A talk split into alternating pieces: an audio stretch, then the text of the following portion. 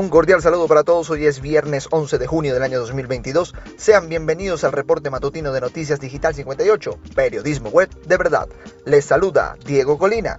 Comenzamos. Repasamos el acontecer informativo nacional. Un total de 52 casos de contagios de la COVID-19, 51 por transmisión comunitaria y un importado fueron detectados en las últimas 24 horas, elevando a 524.085 el acumulado confirmado. 1.033 casos activos, mientras que la cifra de recuperados se ubica en 517.330 pacientes sanados. Así lo dio a conocer este jueves la vicepresidenta ejecutiva de la República, Delcy Rodríguez, durante el acostumbrado balance diario que ofrece la Comisión Presidencial para el Control y la Prevención de la COVID-19, a través de su cuenta en la red social Twitter.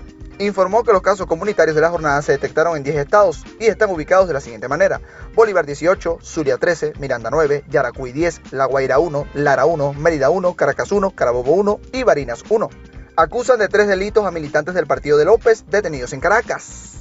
Cuatro jóvenes miembros del Partido Voluntad Popular BP, el cual lidera Leopoldo López, fueron acusados este jueves de instigación al odio, asociación para, delinquir y destrucción a la vía pública, informó la ONG venezolana Coalición para los Derechos Humanos y la Democracia. Los jóvenes fueron detenidos el martes en Caracas tras participar en un acto por el quinto aniversario de la muerte de Neomar Lander en las protestas antichavistas de 2017, y desde entonces se desconocía su paradero. La ONG informó en su cuenta de Twitter que los miembros de la formación opositora fueron llevados anoche a un tribunal para su audiencia de presentación y que tras imputarle los cargos fue diferida la sesión para hoy y hasta ahora se desconoce si se mantendría la medida de privación de libertad. Maduro visita a Irán este fin de semana para reunirse con Raisi. El presidente de Venezuela, Nicolás Maduro, viajará este fin de semana a Teherán como invitación de su homólogo iraní Ebrahim Raisi, informaron este jueves medios oficiales del país persa. Maduro llegará a Teherán el sábado para realizar una visita de dos días de duración, informó la agencia oficial IRNA. El mandatario venezolano encabezará una extensa delegación económica y política a Teherán, su tercera parada de la gira internacional que realiza desde el martes y que comenzó con una visita a Turquía y después a Argelia. Con esta información hacemos un breve repaso por el acontecer regional. La alcaldía de Maracaibo arrancó desde este miércoles 8 de junio a través de la Dirección General de Salud una jornada de vacunación contra la poliomielitis, la trivalente viral, sarampión, rubiola y paratoiditis y COVID-19 en los colegios de las 18 parroquias de la ciudad para ingresar nuevamente al Plan de las Américas. El anuncio lo hizo Joanely López, directora general de Salud Maracaibo, quien informó en la rueda de prensa que ofreció en la sede del edificio municipal que la inoculación comenzó en la parroquia San Isidro y este viernes 9 le corresponderá a Antonio Borja Romero. El objetivo es vacunar a 500.000 niños durante la campaña que es la meta establecida para Maracaibo, normada por el Ministerio de Salud. Alcaldía de Maracaibo y Agrofauna brindarán una atención especial a las mascotas este fin de semana. La actividad se realizará en el Jardín Botánico vía el aeropuerto a partir de las 10 de la mañana, donde se les brindará atención primaria, veterinaria, higiene, así como concursos y premios para los asistentes. Para continuar promoviendo el cuidado de las mascotas en la ciudad, la Alcaldía de Maracaibo, a través del Instituto Municipal de Protección Animal, INPA, sumará este domingo 12 de junio a Agromascotas 2022. Este evento organizado junto a Agrofauna de Occidente es con el fin de brindarle a la ciudadanía una atención especial con actividades recreativas para combatir en familia.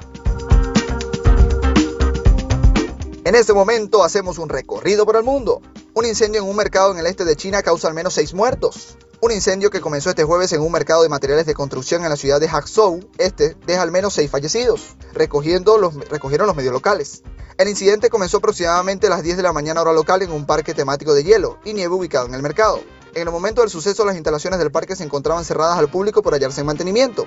Bomberos y equipos de rescate acudieron al lugar del siniestro y consiguieron extinguir las llamas antes del mediodía, tras lo cual comenzaron las labores de búsqueda que se prolongaron hasta las 19 horas local. Cuatro de los 18 heridos que fueron rescatados y llevados al hospital fallecieron este jueves a causa de las heridas.